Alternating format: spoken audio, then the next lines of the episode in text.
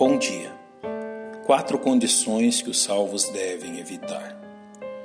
O chamado ao progresso na vida cristã é destinado a todos aqueles que nasceram da água e do Espírito.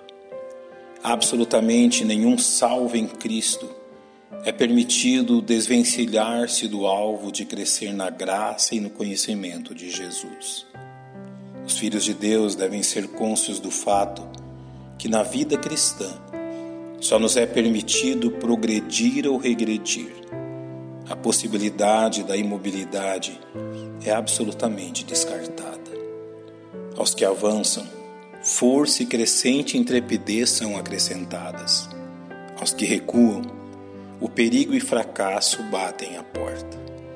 Esta é a razão que nos leva a examinar com atenção a exortação que encontramos no princípio da segunda carta do apóstolo Pedro quando nos diz: Porque se em vós houver e abundarem estas coisas, não vos deixarão ociosos nem estéreis no conhecimento de nosso Senhor Jesus Cristo.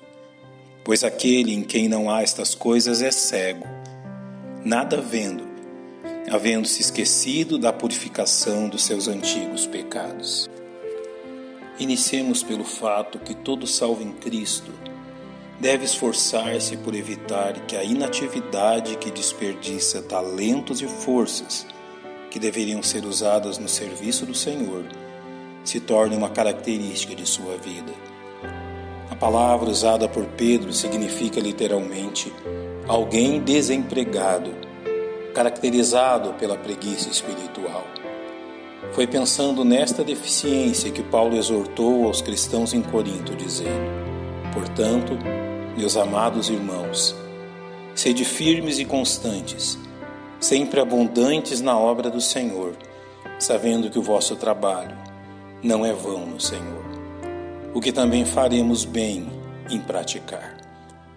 A segunda e perigosa condição apontada por Pedro é a improdutividade, representada no uso da palavra estéreis, cujo significado é infrutuoso, ou seja, alguém que não apresenta os frutos esperados.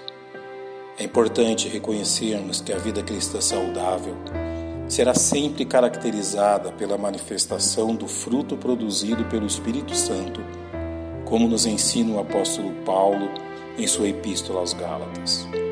Mas o fruto do Espírito é amor, gozo, paz, longanimidade, benignidade, bondade, fé, mansidão, temperança. O fato de um cristão não apresentar o desenvolvimento de tal fruto deve ser razão de profunda inquirição. A terceira condição a que os salvos são exortados a evitar é a miopia, que, segundo Pedro, leva os salvos atacados por este mal a enxergarem apenas aquilo que está perto, sendo incapazes de observar adiante. Impossível não aplicar tal verdade ao ensino de Paulo aos cristãos em Colossos, ao lhes dizer: Portanto, se já ressuscitastes com Cristo, buscai as coisas que são de cima, onde Cristo está sentado à destra de Deus. Pensai nas coisas que são de cima, e não nas que são da terra. A miopia espiritual produz uma visão meramente terrena da vida o que deve ser evitado pelos salvos em Cristo. Finalmente, a quarta destas condições a ser evitada pelos salvos é o esquecimento, definido por Pedro como uma atitude de esquecer-se da purificação dos antigos pecados.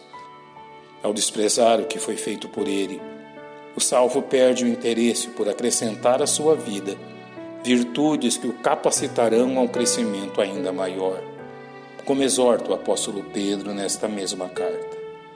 E vós também, pondo nisto mesmo toda a diligência, acrescentai à vossa fé a virtude, e à virtude o conhecimento, e ao conhecimento a temperança, e à temperança a paciência, e à paciência a piedade, e à piedade o amor fraternal, e o amor fraternal o amor. Que a exortação de Pedro fale profundamente a cada coração.